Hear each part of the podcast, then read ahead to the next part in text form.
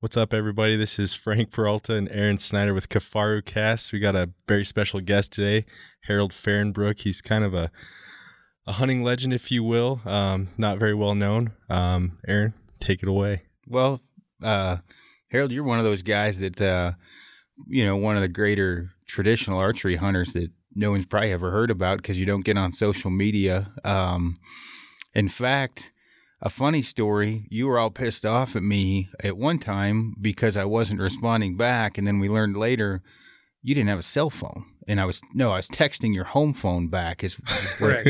yeah. Yeah. But you've recently come into the new age. You've got a, a big old phone now, don't you? Uh, as far as just uh, to give that indication I'm in the new age, but I don't know how to use it yet. You're, So, Danny said he's giving you lessons. Is it a smartphone? I don't think so. so, so you you're a traditional archery guy. Shot the same bow basically for what 25, Uh, that's 31 years now. I think. 31 years, and then you guide up in Alaska uh, for um, Jonas, Jonas- Stewart for Jonas. Jonas Alaskan Outfitters. uh, and then well hunt all over the place. So what? What uh, just get out of the gate? What um, what all animals have you been able to uh, take with your your recurve?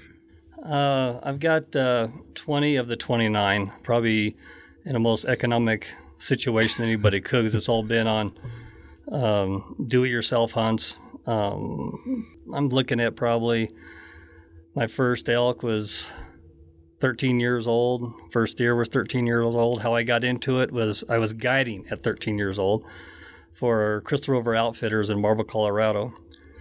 So I was like, but I wasn't able to hunt myself because it was rifle season. So I was guiding for rifles. So I think I'm going to pick up a bow. So I killed two birds with one stone, got to know the area, they got to do the scouting for the outfitter, and then carry a bow around at the same time. So that's how I ended up um, stepping into the traditional bow hunting equipment. Now you you shoot a Palmer, um, Correct. and uh, you I think you told me the way you got that bow, you helped build it, didn't you? Uh, I helped build uh, the guy uh, Fred Asbell with Colorado Bighorn helped me build uh, per se. Um, he was down in Brighton at that time, Brighton, Colorado, before he sold to King of the Mountain. And uh, I'd go in there, sweep floors, grease machines, and then he'd sit down with me and, and help me work on my work on the bow that uh, I end up purchasing from him. But that bow lasted me about two years, and that's when I was very young. That was at 13, 14 years old category. Then I got the Palmer from there.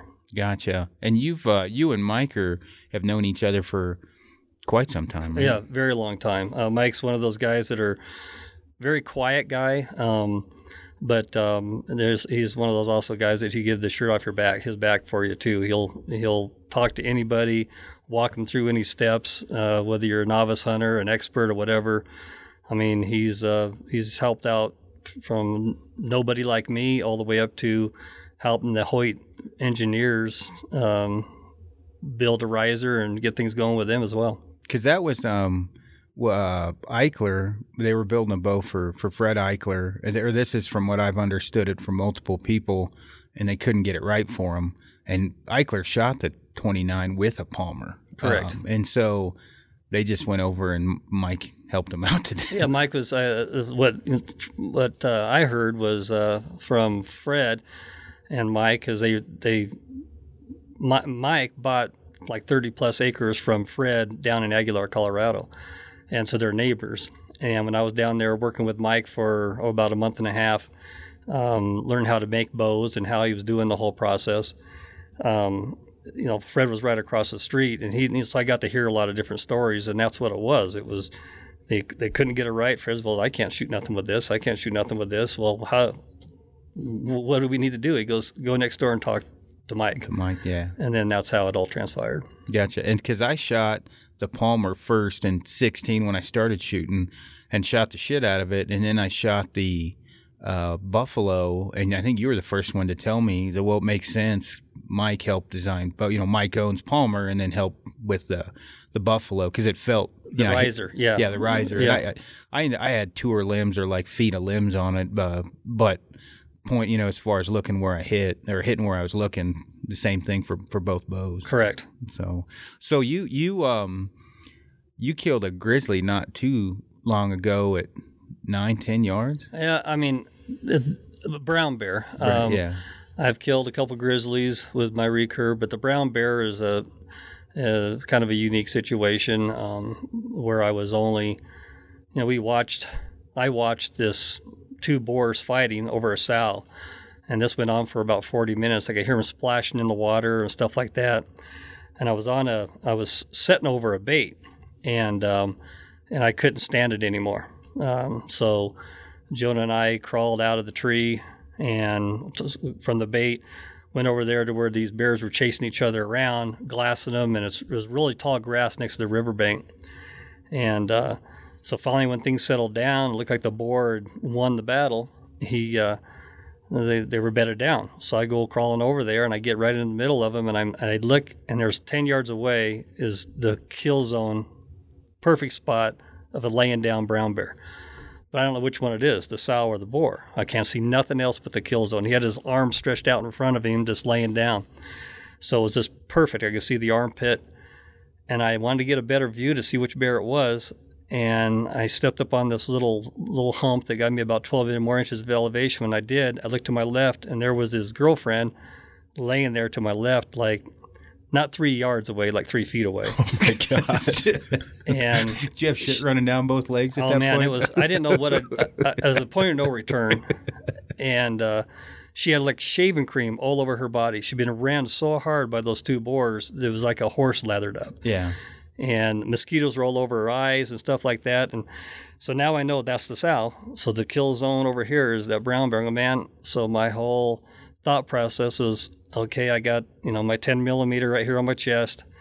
So as soon as I shoot him, I'm going to drop my bow and I'm going to grab my pistol. So at that time, I went ahead and drew back, and I just had shoulder surgery, so I was using a set of limbs that that uh, Mike made me that uh, were a lot lighter than I typically shoot. And I don't know if I got full draw. I was the adrenaline was pumping. I I had a lot of things going on in my head, like you know, if my daughter ever going to see me again, that kind of stuff.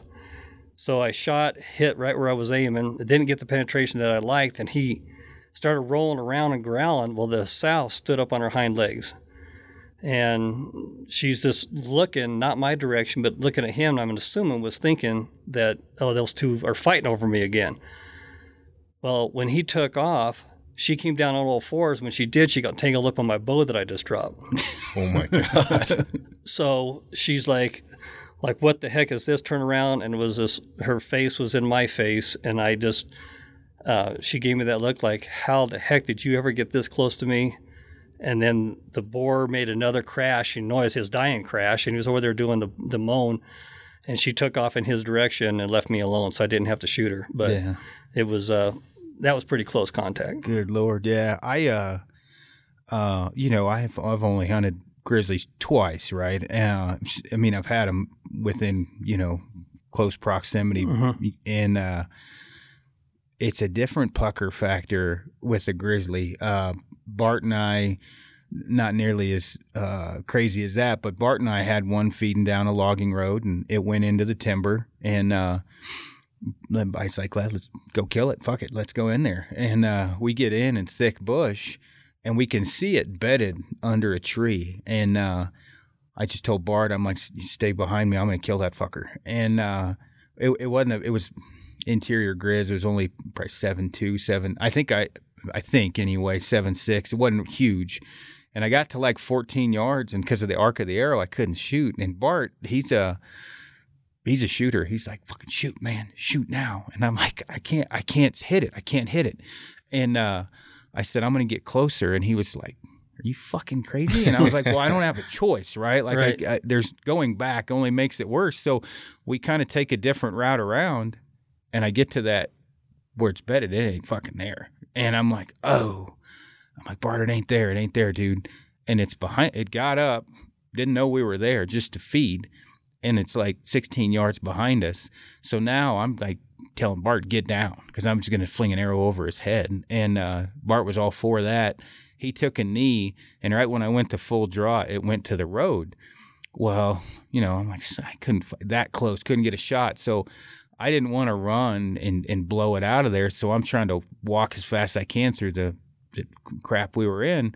And Gary, the other guy that was with us, is on the road pointing like, "Hey, the bear was right there." And obviously, we got the truck later. It's like, yeah, we knew it was there, but I never did get a shot. But my brown eye about snapped. Um, it's Yeah. hard. It's hard to explain how intense that is. It is. I mean, it's a, um, you know, I've been guiding Alaska for a long time, not just for Jonah. I've guided other- for other outfitters um, as well until I, I got introduced to Jonah. And I've been working him for now. This will be my, uh, I think, 11th, 11th year with Jonah. So, I mean, a lot of people ask, okay, well, what's, you know, because on the, on Jonah's site, he has me down as a referral, someone to call and but I, I can give it to customers in two different ways. One, I was a client, and plus I worked for them. I was the very first. It was just me and Jonah the first first year. But at any rate, a lot of people will ask, okay, how many altercations you had with bears? I mean, I'm coming up there for my first time. I'm stretched kind of, I wouldn't say thin, but you know, what do I need to bring up there? You know, the what what backpack, what boots, whatever. And then it always comes up as far as protection, like uh, what kind of pistol, what's the best calibers, and things like that. And I go, well, you know, I handle all the bow hunting deals. Uh, with a rifle, I don't think you have to worry about it because you got a rifle in your hand.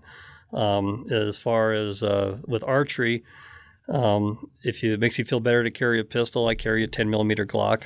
At the time, I mean, there was a time I was carrying that AirLite Smith and Wesson um, in a in a 44 mag, but the, you get those kind of questions, and then the examples I'll give them as far as uh, um, an altercation, because I always get that, is my very first year I guided for Jonah. I had an altercation with uh, uh, one of uh, one of the clients. We didn't plan on it, but we went up after some Dall sheep, and we were on the way up. We had a sow with two cubs, and they we busted them out of the alders. But the two cubs were, were that year's cubs, and they were really curious. Um, so they kept running right to our feet. The sow would bark at them, and and they'd come run back to their mom. But they kept coming back to us. So I had my pistol, and it wouldn't fit on the belt of the backpack I was using, the the holster part of it. So I'm carrying it in my hand. And these these these little furry slipper type thing bears would come running up to us. The sow would bark at them. They go running back. Still uncomfortable because she kept getting closer. She didn't want to be there, but she kept on getting closer and closer. So after we get above timberline, out of the alders, and get up to where we are, you know, getting into sheep country, then they left us alone. But I'm still carrying my pistol. And so I'm putting it up on a ledge, climb up to it, I put it up on a ledge, climb up to it. And then the hunter I had said, Hey, my belt's a lot skinnier. Your your holster will fit on it. So he carried the pistol. And we get up there where the sheep are. They've moved, and of course, as we know as old bow hunters, you got to wait for a conducive situation for to make the to make the stock. So we ended up sleeping on these sheep, and we hadn't planned on it. So we were probably, you know, quite a ways away from where our main camp was.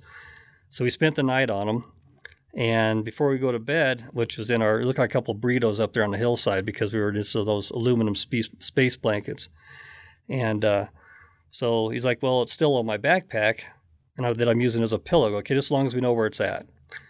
So I get up that next morning. I got these sheep in the spotting scope, and I'm like, "Hey, we get ready to go. These sheep are rolling the edge. They're going to be perfect."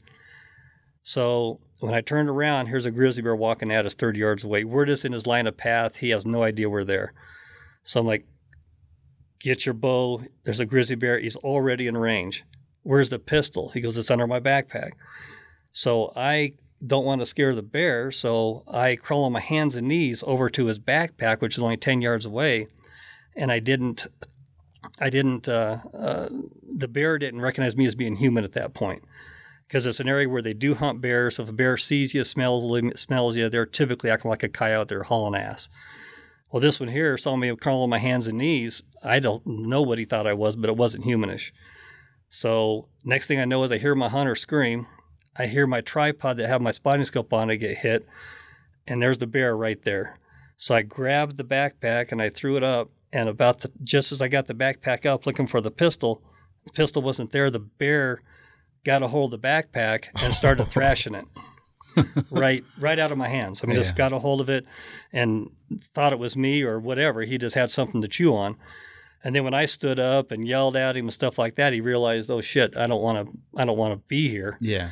And luckily, he took off because when you get that close to a grizzly bear, it, it, sometimes it is the point of no return. They're like, they don't have room to get out. Now they're going to go ahead and, and start munching. And my hunters over there having dry heaves and stuff like that. And I'm like, where the hell's that pistol? End up end up being inside of his day pack that was inside of his backpack. Oh, Lord.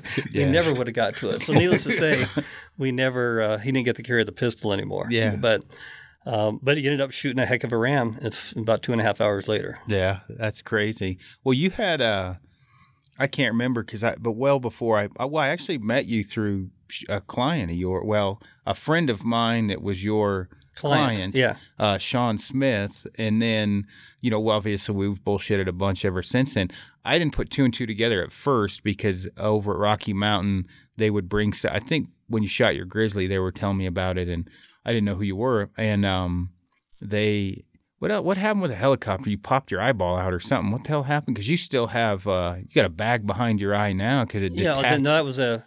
I mean, of all the sheep hunting I've done my whole life, I mean, um, and being above timberline, I, knock on wood, I've fared pretty well with that. Kansas has kicked my ass twice.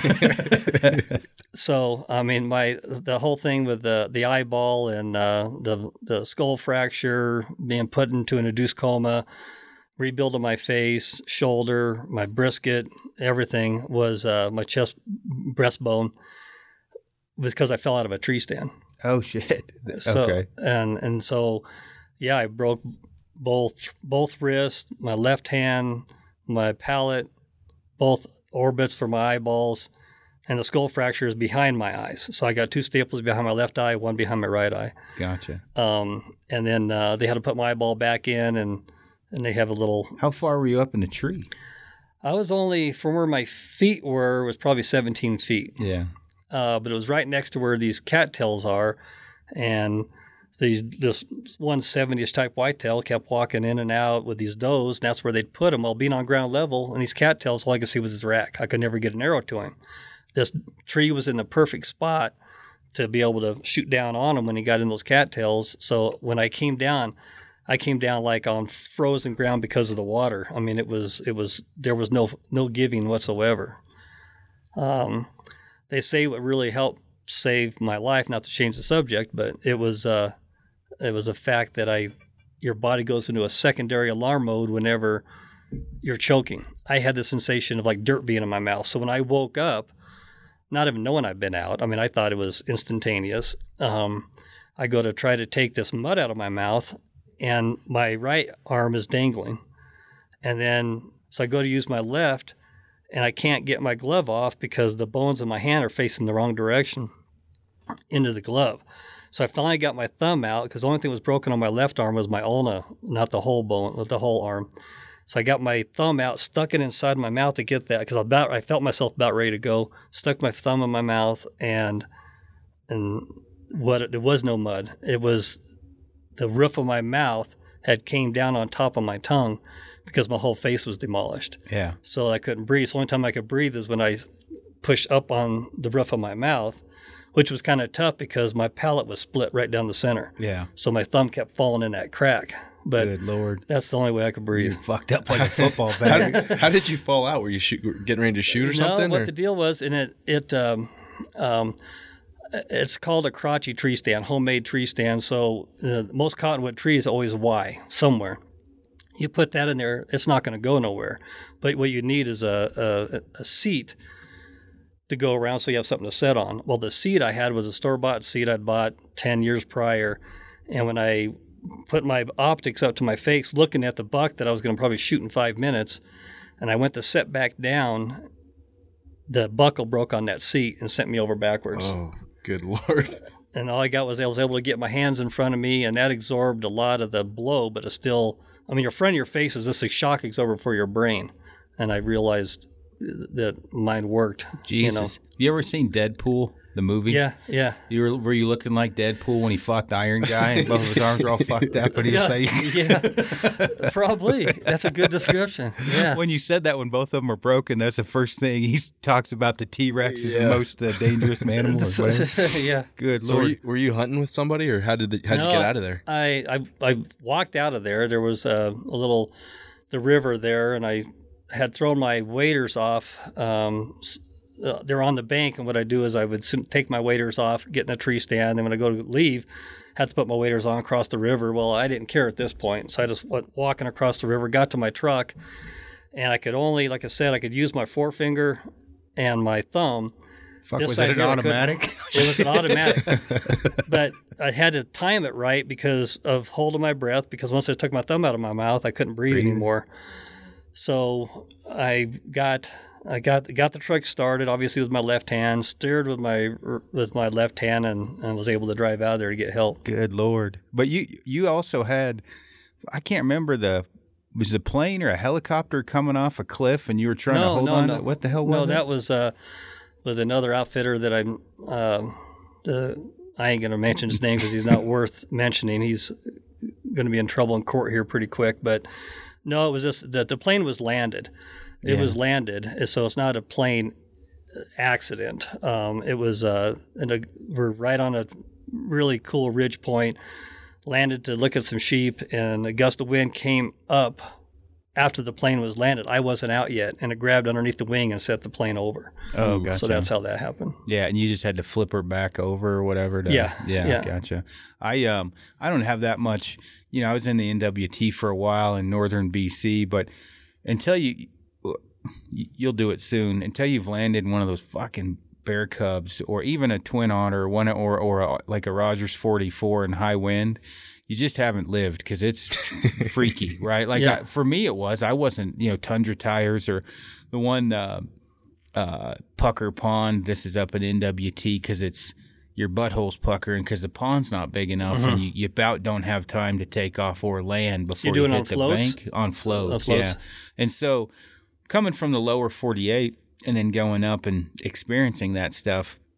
Those pilots, I tell you what, um, which you know way more than me, but those pilots, um, they, I mean, that's a dangerous job. Holy cow, with what they do, you know, where Oh. they land and everything else. You know, Jonah, uh, kind of a funny story. I mean, he couldn't fly clients because he didn't have enough hours the very first year he started. And like I said, it was just me and him.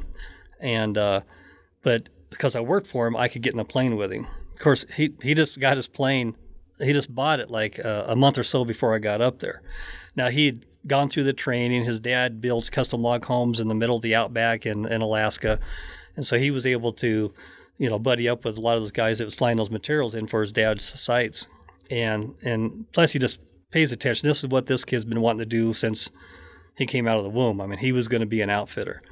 And um, and he so I went through those growing pains, but we're the first time I get out with him, we're we're coming back and we're just above where he's landing and just on a on a gravel bar type thing and all of a sudden the prop I can see the prop and we're still, you know, 75 feet in the air, stop. and then we come down and it's kind of rough but not too bad and I'm like so is that your quiet approach? Did you plan on that? And he goes, I don't know what the fuck this happened. That's never happened before. So I, I wasn't used to him. So I'm like, I thought maybe that was his quiet approach. So you could kind of get, you know, not spook the sheep or whatever like that. And I'm like, he goes, no, I was, I haven't been working on that. That, so anything that he's done with me, he's practiced with me. And uh, I mean, I was with him the first time he landed on a ridge. He threatened it a couple times the year before, and he just didn't have the confidence. And that's one thing I'll say about him is he's one of those guys that he knows what the plane will do and what he can do, and um, and the adjustments he's made to that plane as far as engine size, as far as flaps, as far as props, things like that. He's uh, he can get that uh, he can get that plane to do damn near anything, and he is uh, without by far the only pilot up there in the Brooks range that does with a plane with what we do with a plane. Gotcha. Yeah. And how many how many clients do you guys take a year for sheep? Uh, it was now we're doing uh, 10 clients Ten. Gotcha. Yeah. And those are legit backpack hunts. Yeah, 100% backpack hunts Gotcha. Now, as far as uh, just because I know you've killed, what's some of your bigger um, elk, mule deer, things like that that you've got?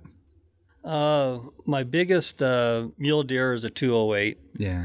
um, i've killed um, one of these days i'll get you up to my house um, i've got uh, six mule deer on the wall and they all range from that like 188 to to the 212 buck Yeah. and then uh, then as far as elk go, I haven't been able to break that 350 mark. Yeah. I've rubbed it multiple times and just haven't been able to to break it. I just it hasn't happened. Yeah. So my the bulls I've shot, I've got uh, four on the wall now that are all that solid 340 class, but nothing bigger than that.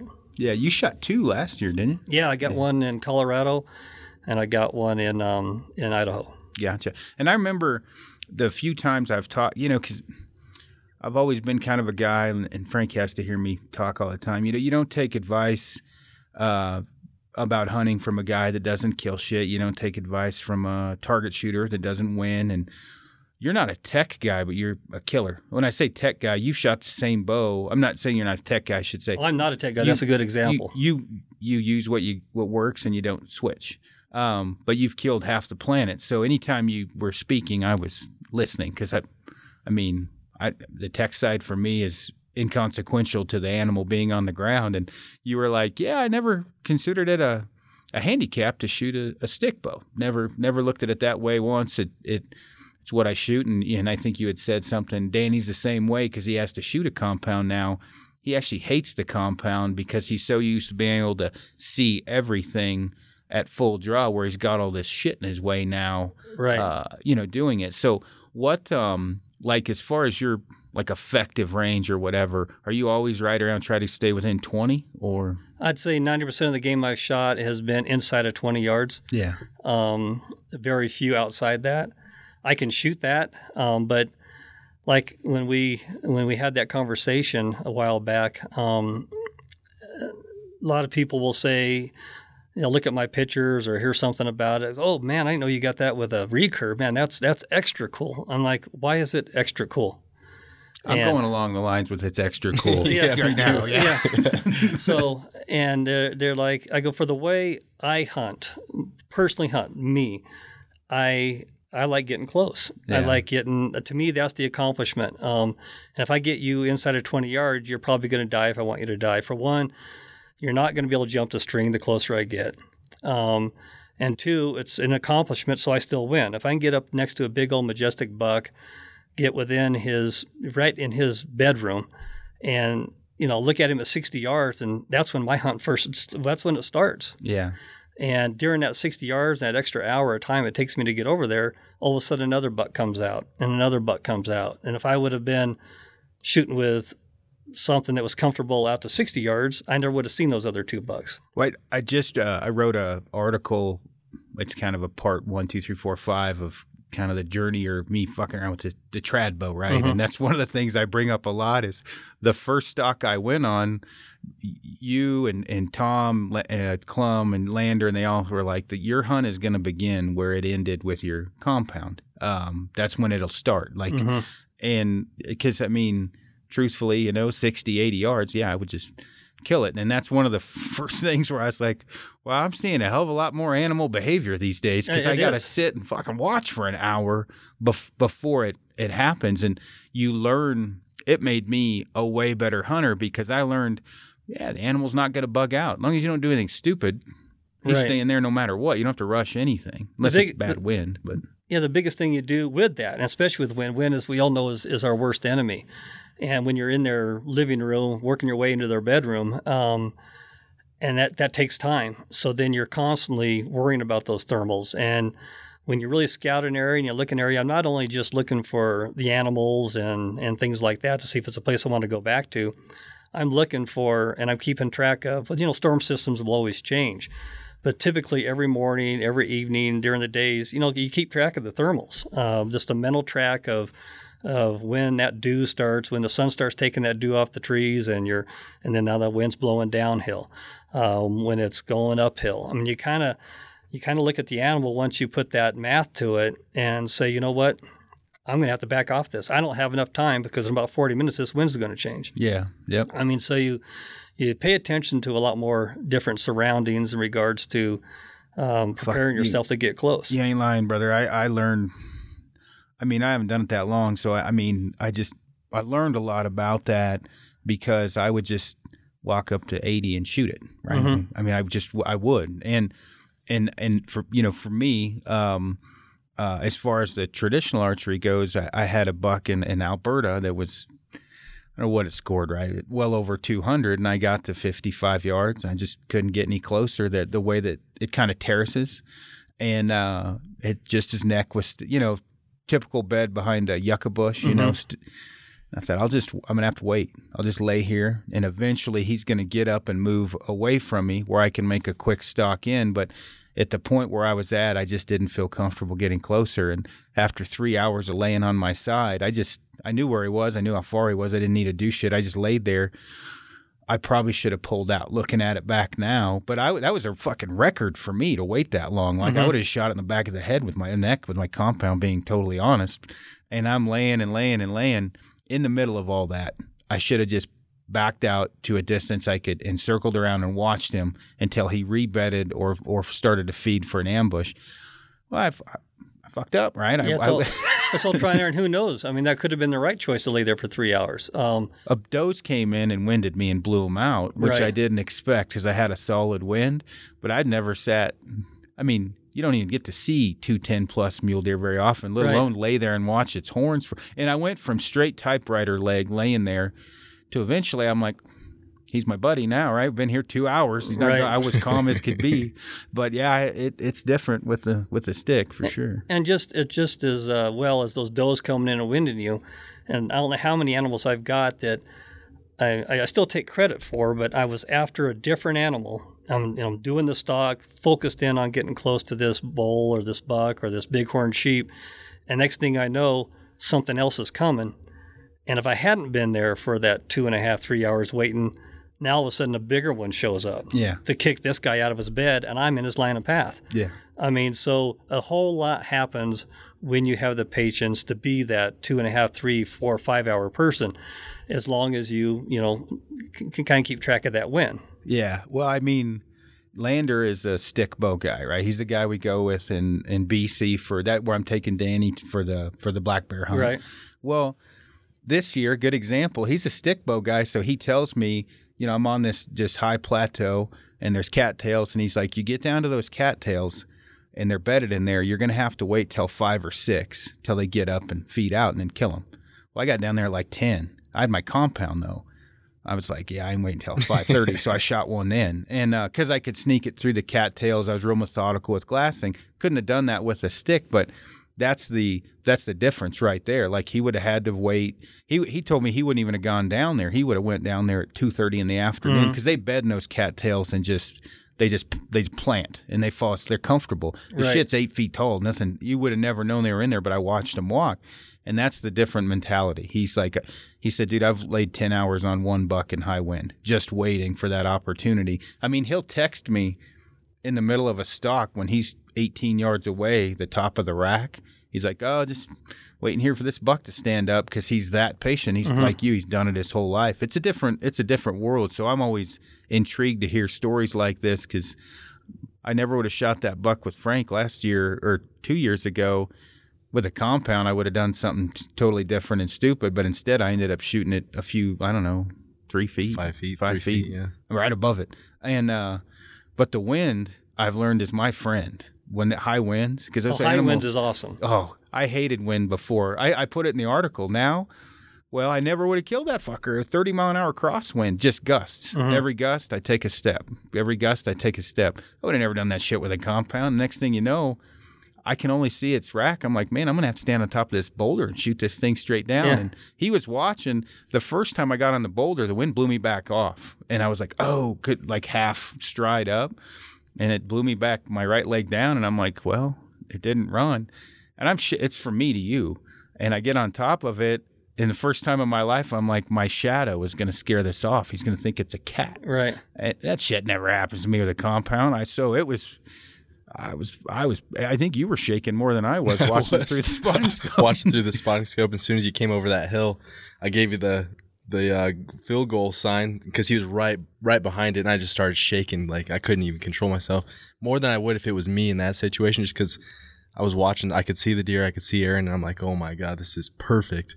And uh, he's throwing rocks at first, throwing rocks to that get it to stand up. Didn't uh-huh. work by the and way, and it didn't. It didn't stand. I got pictures of him throwing the rock and the deer in front of him through the spotter, and uh, he ended up getting, like you said, he ended up getting right on top of it and shooting. And I watched the whole thing, and I was just like, "Oh my god, that was the coolest thing I've ever And seen." what's so cool about that is it could have been a forked horn, uh, blacktail. It could have been you know whatever or a great big buck. But when you've gotten that close to him, whether he blows out there and you muff the shot, which we've all done, because we're human, it's still an accomplishment. You can still pat yourself on the back. Um, Yeah, it was accomplishment for me considering I shot my caribou 127, right? For me, Uh-huh. like, with a bow, didn't blink an eye. And I shouldn't even talk about those distances. And then now I'm addicted to getting close, right? I mean, I, I, I shot the compound last year. My heart rate didn't go up, Uh-huh. right? With all animals I shot, didn't really get excited. The goat I got excited, but that's because there was a 2,000 foot cliff. But Uh-huh. overall, it's just not there. Where now I get excited over a doe coming in, right? And I'm only talking about this stuff just because you're a lifetime traditional archery guy. It is a different feeling, and well, like when that happened with, you know, with Frank. I mean, I got to the top of that deer, and I'm like, I could kill this motherfucker with a spear, with a knife, a spear, yeah. and uh, it was it's amazing. But as we're talking about close shots, what's the closest you've killed something? Um, probably a foot Yeah, close, close. What was it? mule deer Yeah, yeah, and bedded. bedded. Yeah. Do you now? Do you you hunt? You obviously don't talk about your areas, but do you hunt um, Colorado pretty much, or do you hunt multiple areas for mule deer? Uh, Colorado's, I, you know, I haven't hunted mule deer, and which used to be my passion, um, for about eight, nine years now in Colorado. Uh, I've been out there in the plains in Nebraska, and I've been lucky enough to shoot some really nice bucks out there. Um, but as far as the Colorado, I'm guiding in Alaska. So I'm up there the whole month of August and the month of September. So I'm not I'm not here to do some of the archery hunting.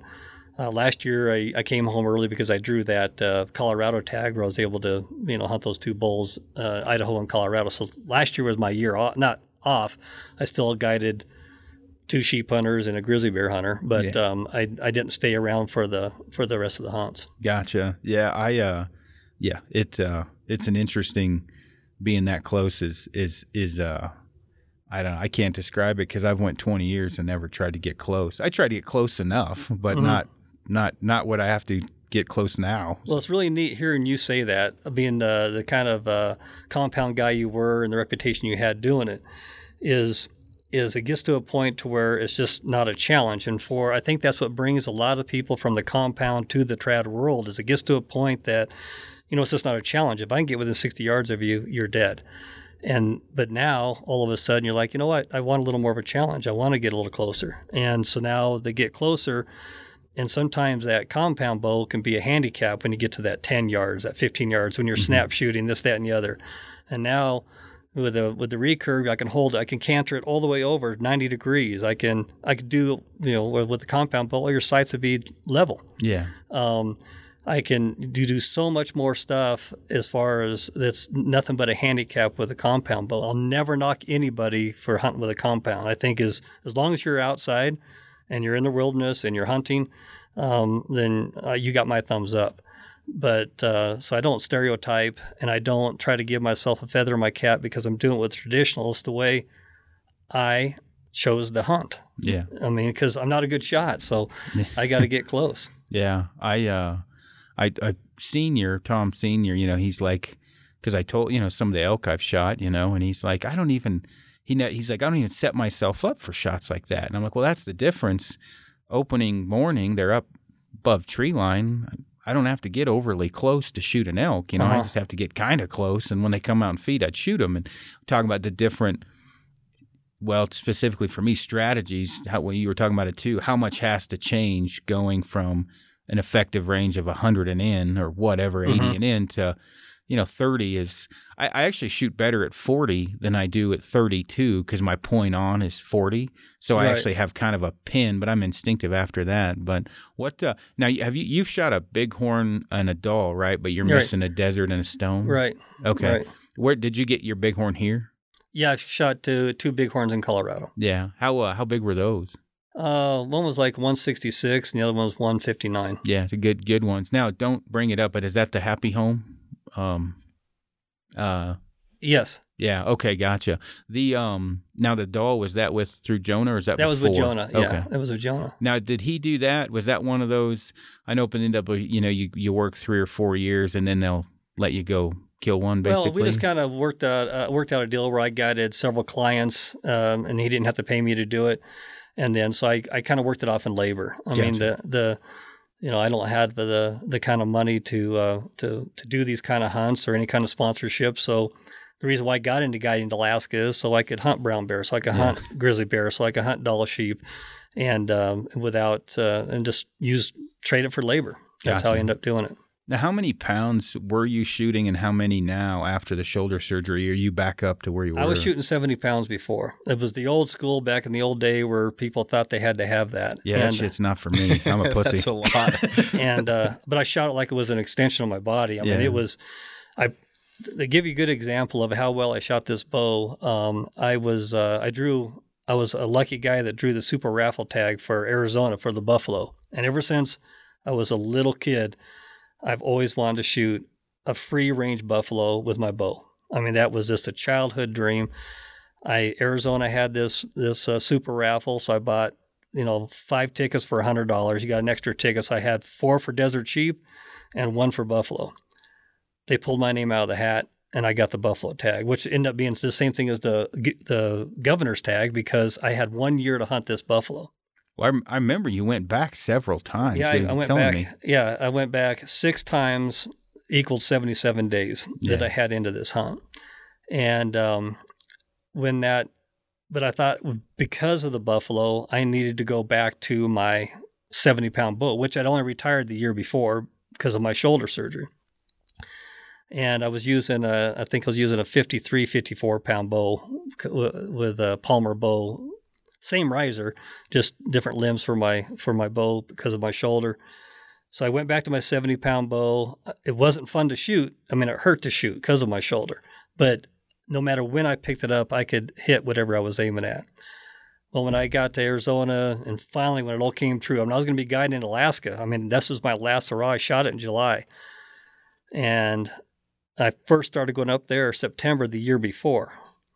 And um, so, any rate, I got this, uh, um, I found this bull that uh, I'd worked with a guy named Russ Jacoby, Russ Jacoby, which was instrumental in me able to get a buffalo. And matter of fact, he's instrumental for anybody getting a buffalo up there in the Kaibab.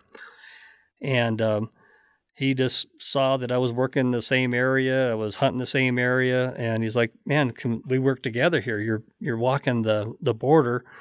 You know, every day, and then I was hitchhik- hitch, hitchhiking back 11 miles, get back to my truck. And the next day, I'd do the same thing.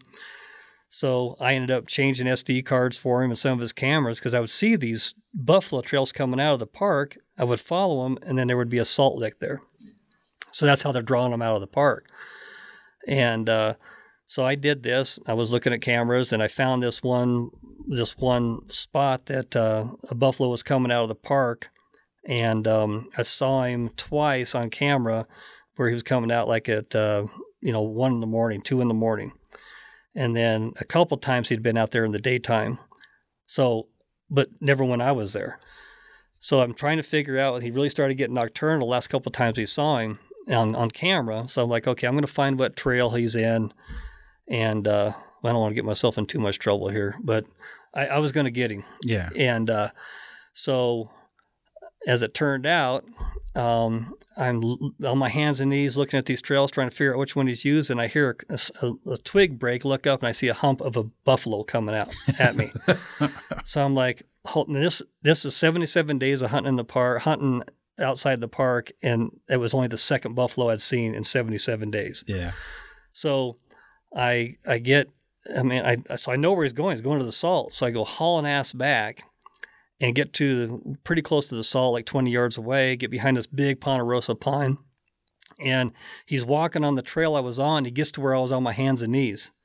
He smells, snorts, doesn't like it, takes off. He doesn't take back off the same way he came in. He kind of circled around and he was out of the park.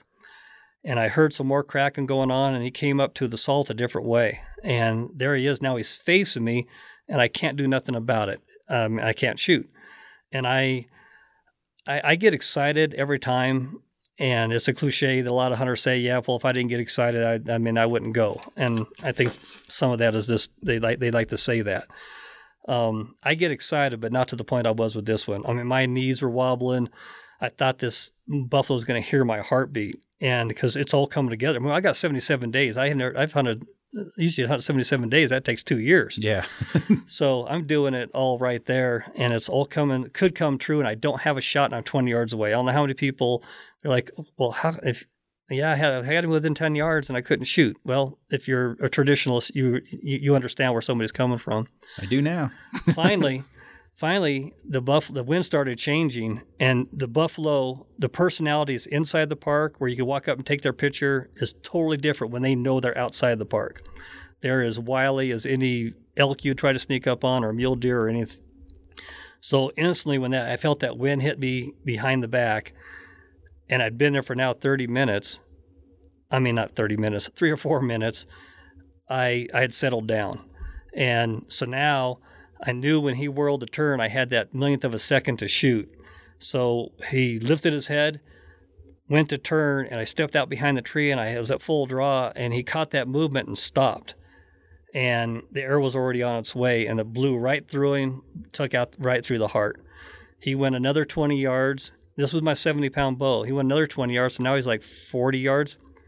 I nailed him again, just a, he stood broadside, nailed shot right above the heart, just blew completely through him. He went about another 20 yards. Now he's out there 60, 65 yards, quartering away, and I sent another arrow back by the liver and it's buried up into his shoulder, and that's where he finally did the nosedive and died. So I hit him three times, just just shooting as quick as I could. Yeah, did you about shit your pants after you knew? Oh, it was. Uh, uh, uh, you know what? It was probably the, the worst hunt I've been on because I, I I'll never hunt a park situation again. I knew where the, the buffalo were. I just couldn't go get them. yeah. And so as a hunter, that's very frustrating, knowing where they are, where you can't go get them. No different than private property, and you're sitting there on national forest or BLM waiting for them to come out. So, um, uh, I forgot where I was going with that. Never hunt a park Oh, yeah. situation again. So it was the it was the most rewarding animal that I've shot. I think of everything I've got as far as the knees wobble and the heart beating, childhood dream.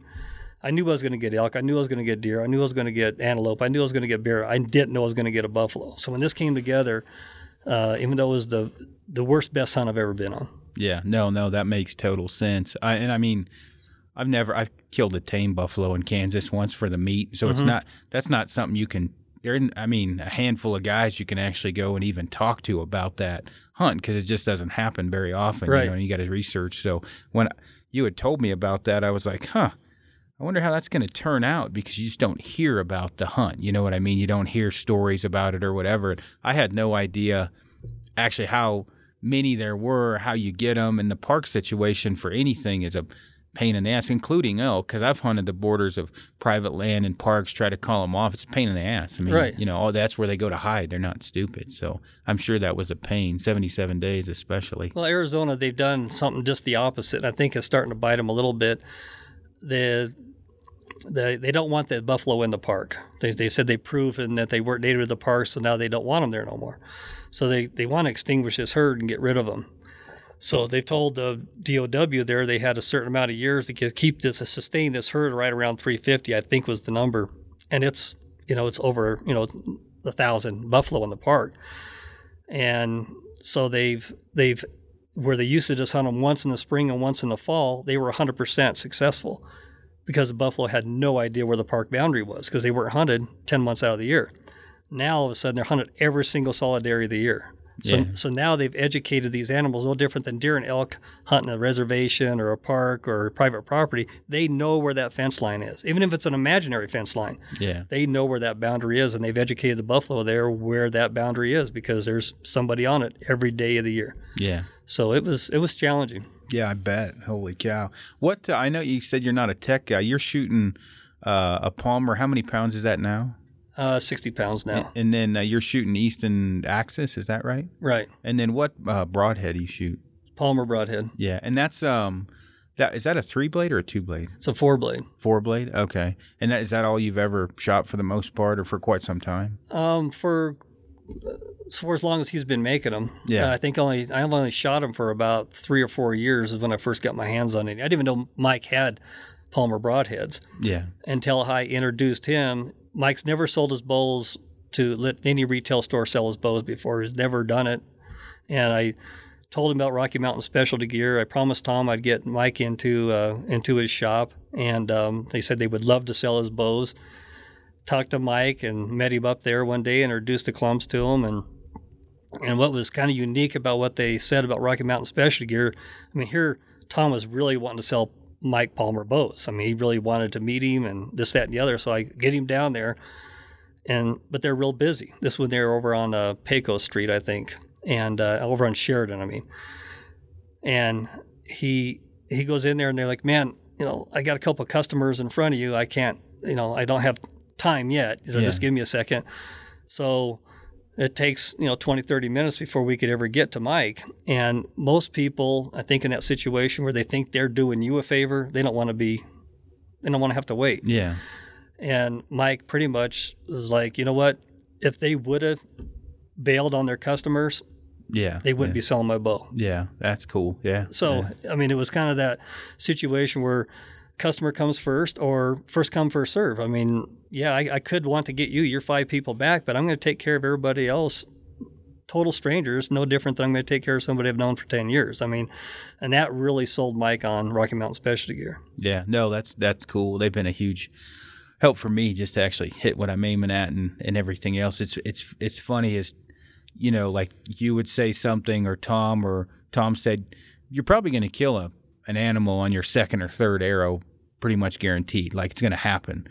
And sure shit, first animal I shot was killed it on my second arrow. I missed it on the first. And, you know, he would say, Well, you know what? You're really going to, fe- you know, this is going to happen about 40 yards. You're really going to realize whatever. And, you know, I'd never shot with a stick bow. So, yeah, that kind of shit you guys would tell me would echo in the back of my mind. So, just hanging out in that shop, having guys like you and Tom and Danny and, and Tommy and everyone else, I, I learned, you know, quite a bit from that. Frank, you're hanging over there. You got any questions? Uh, no, I was gonna ask about how you did the the economic, you know, killing twenty animals economically, but you kind of already touched on that, just Yeah. guiding and stuff. yeah Um, yeah And trading labor for trade labor guide- that's that's the big thing Yeah, tell us about that one year one yard uh, mule deer shot. I'm Uh, it mule was- deer fanatic, so um, it was kind of a um, really kind of stupid on my part. I shot. I just got through shooting my first bighorn sheep um, the day before, mhm. so I'm packing it like like I don't have enough to pack out already. And this was like only like a you know 165 inch mule deer, but I I glass him up, make a great you know only thing I saw from a, you know a half mile away was the tip of his horns behind this log. So I always like a challenge, and uh, so I put down my bag full of meat, my backpack, had my bow, and I go crawling over to this, and I remember it like it was yesterday because he's on one side of the log, I'm mm-hmm. on the other side of the log. We're laying virtually one foot apart from each other, the thickness of that log. So when I kind of get to my knees, I go to pull back my bow, and the more I pull it back, I'm leaning forward to shoot him because he's right. The, the arrow's barely going to get off the string before it hits him, and I realize that as I'm moving forward, I'm I'm only moving forward because I'm pulling my limb back, and if I was to shoot right there, the limb was going to slap that log. Mhm.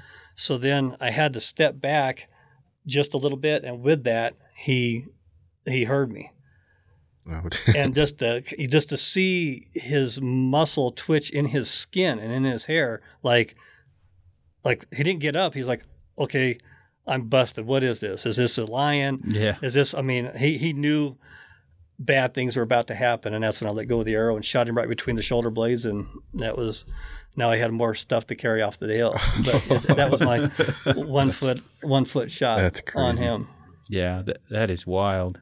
Yeah, geez. Well, talking about Colorado quite a bit, uh, you know, here, the hunting you've done, you and I had a conversation the other day about um, uh, you talking with the, the Colorado Bowhunters Association as well as the Division of Wildlife on potentially losing some of our tags for mountain goat and bighorn sheep. Uh, is that correct? That's what's kind of going on? Well, yeah. I mean, anybody that's got the the brochures in the mail, you can pick out units on there that uh, I mean, typically, as it's always been and as it should be, the bow hunters need more time in the woods than the rifle hunters do. And not to knock rifle hunters or anything like that. I'm not. That wasn't the purpose. It was uh, the DOW. Um, they have shortened the units, some of the units, for archery hunting and extended it for rifle rifle season. And so I noticed that right away because it was a particular unit that I put in for. So, um, kind of getting the scuttlebutt from certain people. They, they the reason why they did it was because the bow hunters weren't killing enough sheep. So with my pea-sized brain, I'm like, okay, you want us to kill more sheep, so you take away two tags and take away three days Yeah. and give them to the rifle hunters. Um, how is that going to help me kill more sheep? Yeah. I mean, it just uh, it was just a, uh, I think a very smart question. Like, how is that going to help me k- kill more sheep? How is that going to accomplish what you're accomplishing? Um, because quite honestly, in this particular unit, and I think it probably stand true to a lot of units, and you know, out of you know whatever percentage of hunters there is, this particular one would be eight, ten hunters, whatever. Maybe one ram will be killed out of that many hunters. Mm-hmm. So why not just maybe start the season earlier? Maybe have it start August first. Yeah. Give us days on the front end of that. That doesn't hurt any kind of. There's no mating going on. There's no rut going on. There's no nothing going on because you're hunting rams anyway. Yeah. They're not in velvet and they're not. No. Yeah. I mean, I mean, so why can't they give it to us on the front end, and instead of taking it away from us totally? Um, which are things I'm really trying to get. Which is why, and when I took this concern to Marv Klinke, we talked quite a bit about this kind of stuff, along with some politic views and that kind of thing. And he's like, you know what? You really need to talk to this gentleman, um, Steve, over with the Colorado Bowhunters Association. So Steve, when I called him, he invited me to go to their their meeting they had last Friday down at the DOW, and that's when I found out who was the gentleman that was did the broadcast. Paul, broadca- Paul Paul, Navarre. Paul, he was sitting right next to me, Okay. and he talked about uh, you know doing the podcast with you and and how really felt good about it and everything.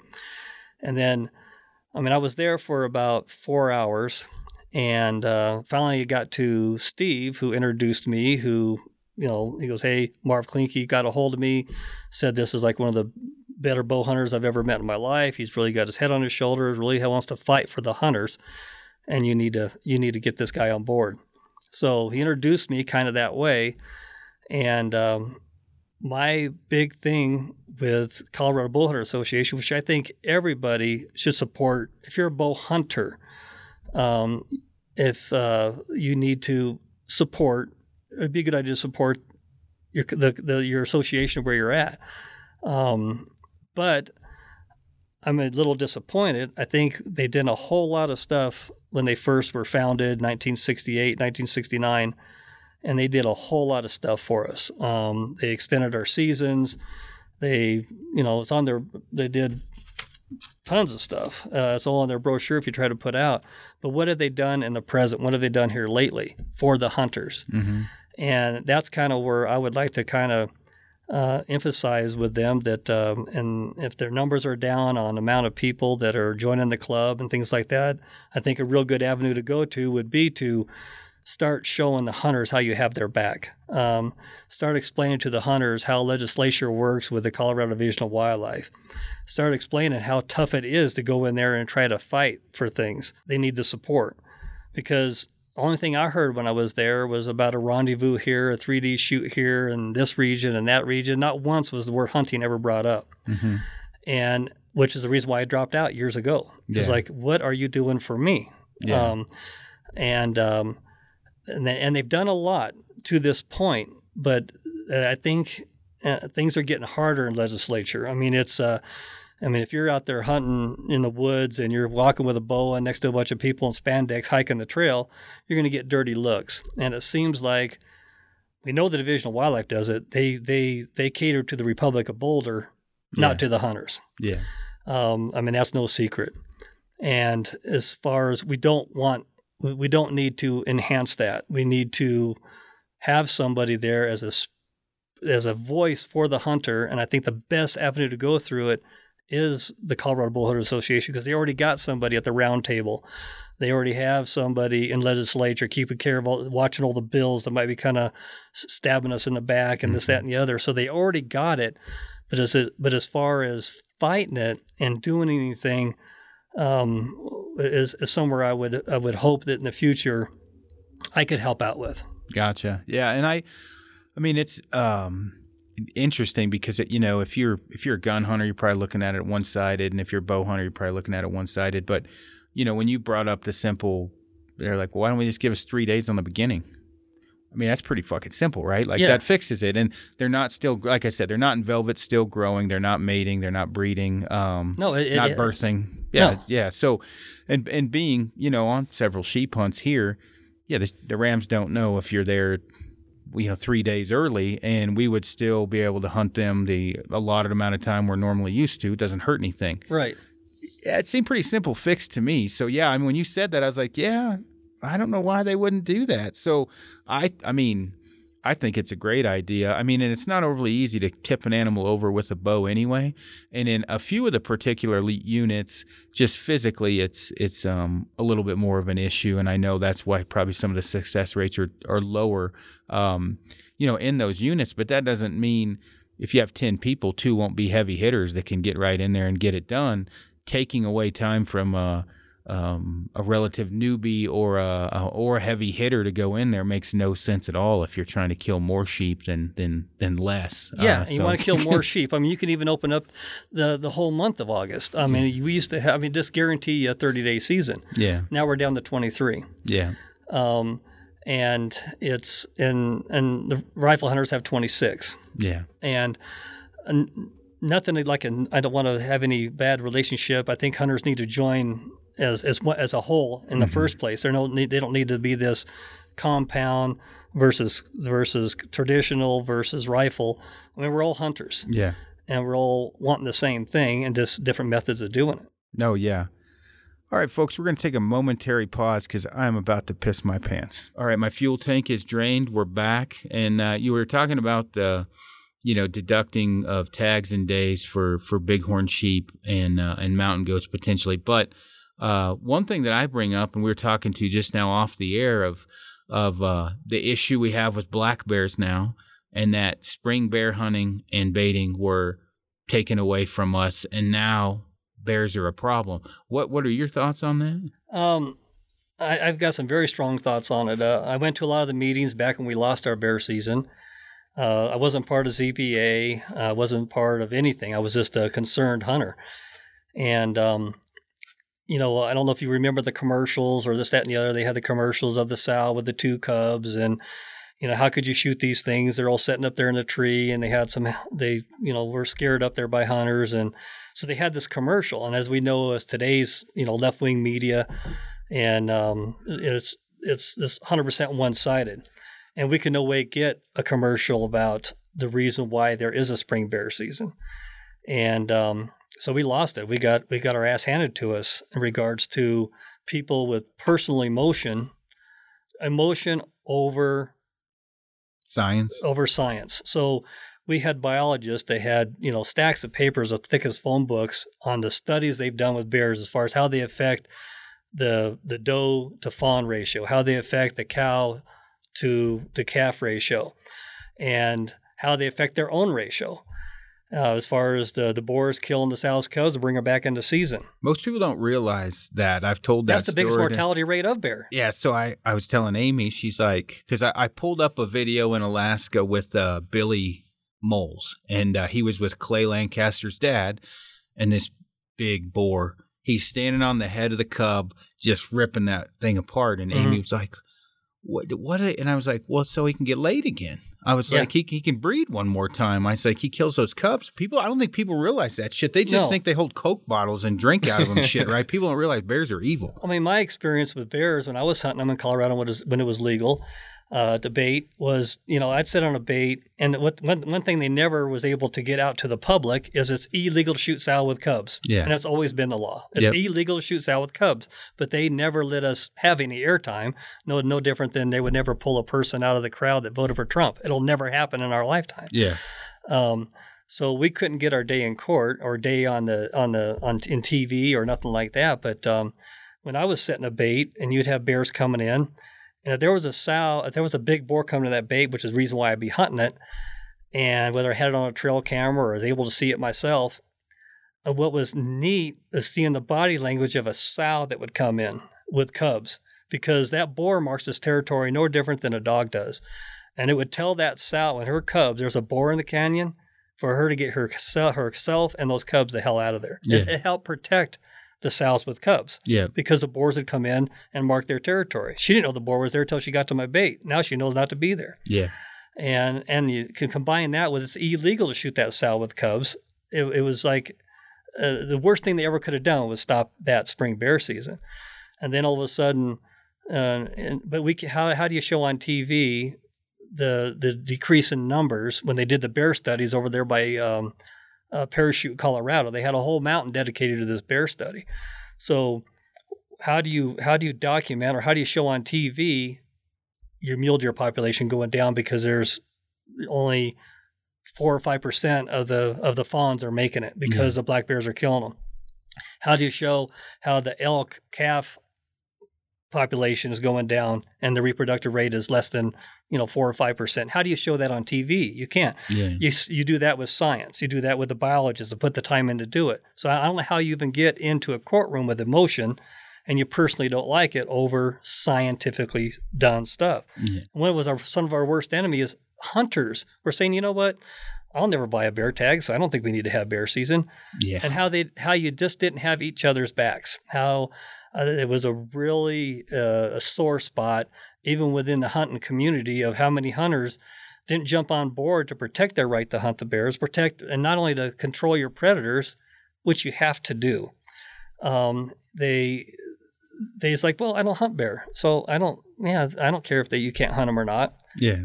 um, and that that was like I say, we got our ass handed to us when it come to that. But then last year in the newspapers, they're talking about all these bears they're going to kill because to try to bring back the mule deer populations. Yeah. So for the same science that we had, you know, 25 years ago when we lost our bear season, is the same science that they used to be able to give themselves permission to go kill a bunch of bears with government people rather than the hunters that would give their left nut to go do it Yeah.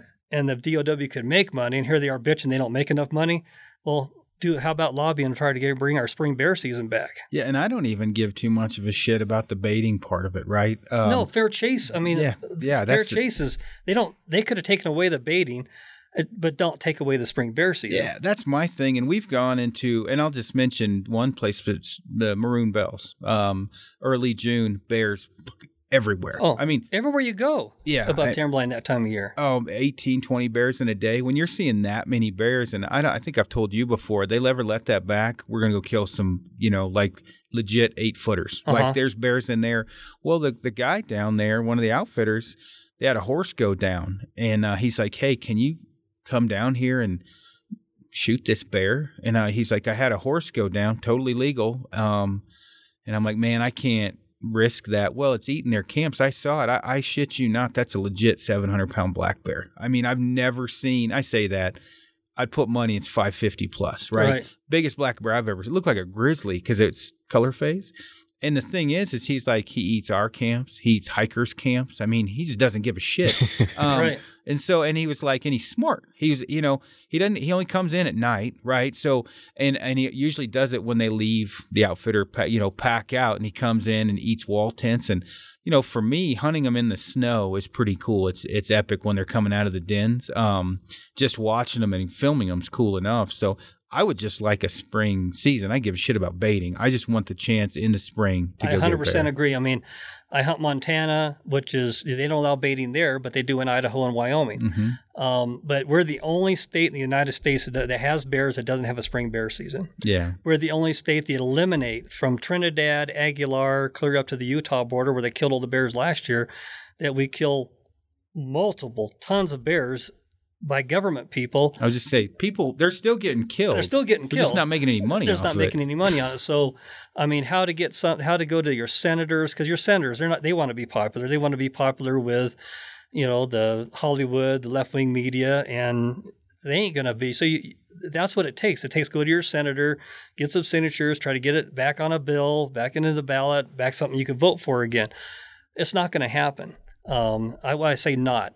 I, I, I hope there's a way somebody can see light at the end of the tunnel to where we can get our spring bear season back. And as far as the divisional wildlife saying hey, we're losing money, we're losing money, this, that, and the other, be like, you know what?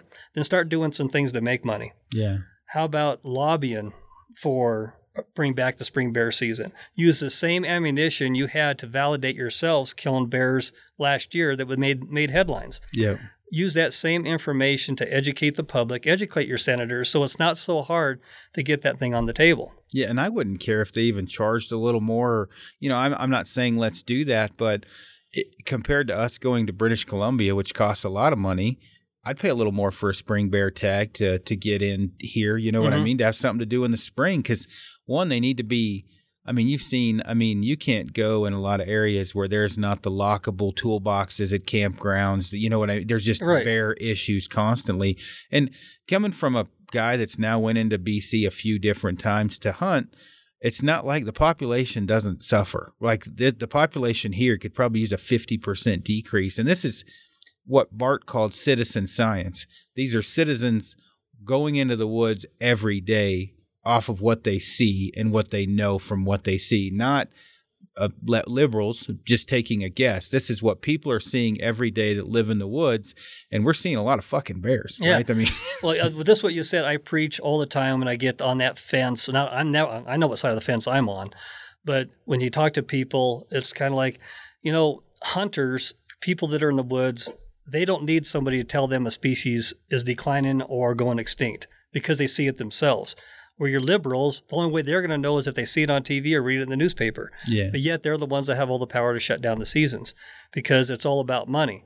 And um, so to me, that's a that's another positive to the DOW as a message to them is if it's all about money, because we know it is. I mean, you're out to make money. Well, if you want to make more money, how about helping us out bringing our spring bear season back? Yeah, no, I'm all for that, and we've talked about it before, and and again, it, it needs to happen just for the simple fact of how many you know bears we're seeing. I mean, they're a constant. and how many are being eliminated that that hunters would would would buy a tag, shoot the bear, and you know feed their family. I Yeah. mean, it's just How much does it you think it costs taxpayers just to kill those bears through the government? It's got to cost a, a ton of money. You know what? I had uh, after we did the, that one podcast, we talked about this. I had because I I pretty made it pretty blanket. I said, and we're paying government trappers um, to go kill them. And I had some DOW agents email me as well as trappers and said, you you got it part way right, but the the bears don't go to waste.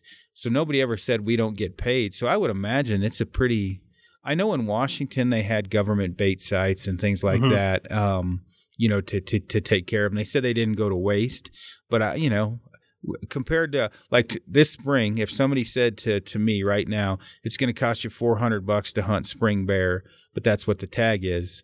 I wouldn't be able to get to the bank fast enough. I'd do that in a heartbeat because it's going to cost me four thousand or twenty five hundred to go to BC and hunt them. right. So I'd, I, I'm not saying that's what the tag should be, but I'd pay it. I mean, I want to hunt spring bear, especially in my home state. I, I, I would. Um, compared to we're probably paying a government trapper hundred bucks an hour or however the hell they they make it. right. It makes no sense. It's it's ass backwards math is what it is. But Yeah, I think I was talking to Ryan Avery yesterday, and this is kind of related. He was saying it costs something like nine thousand dollars per wolf for the government to kill in Idaho. yeah, Um, so I guess That was the other thing when I went to this uh, bow hunter banquet. I mean, not bow hunter banquet. The the the meeting is Wolf is coming up big. I mean, they've got they're lobbying hard. They know how to do it, and they want to bring Wolf- Wolf into Colorado, and they got a lot of money behind them. And that's one of the things that's going to be voted on this year.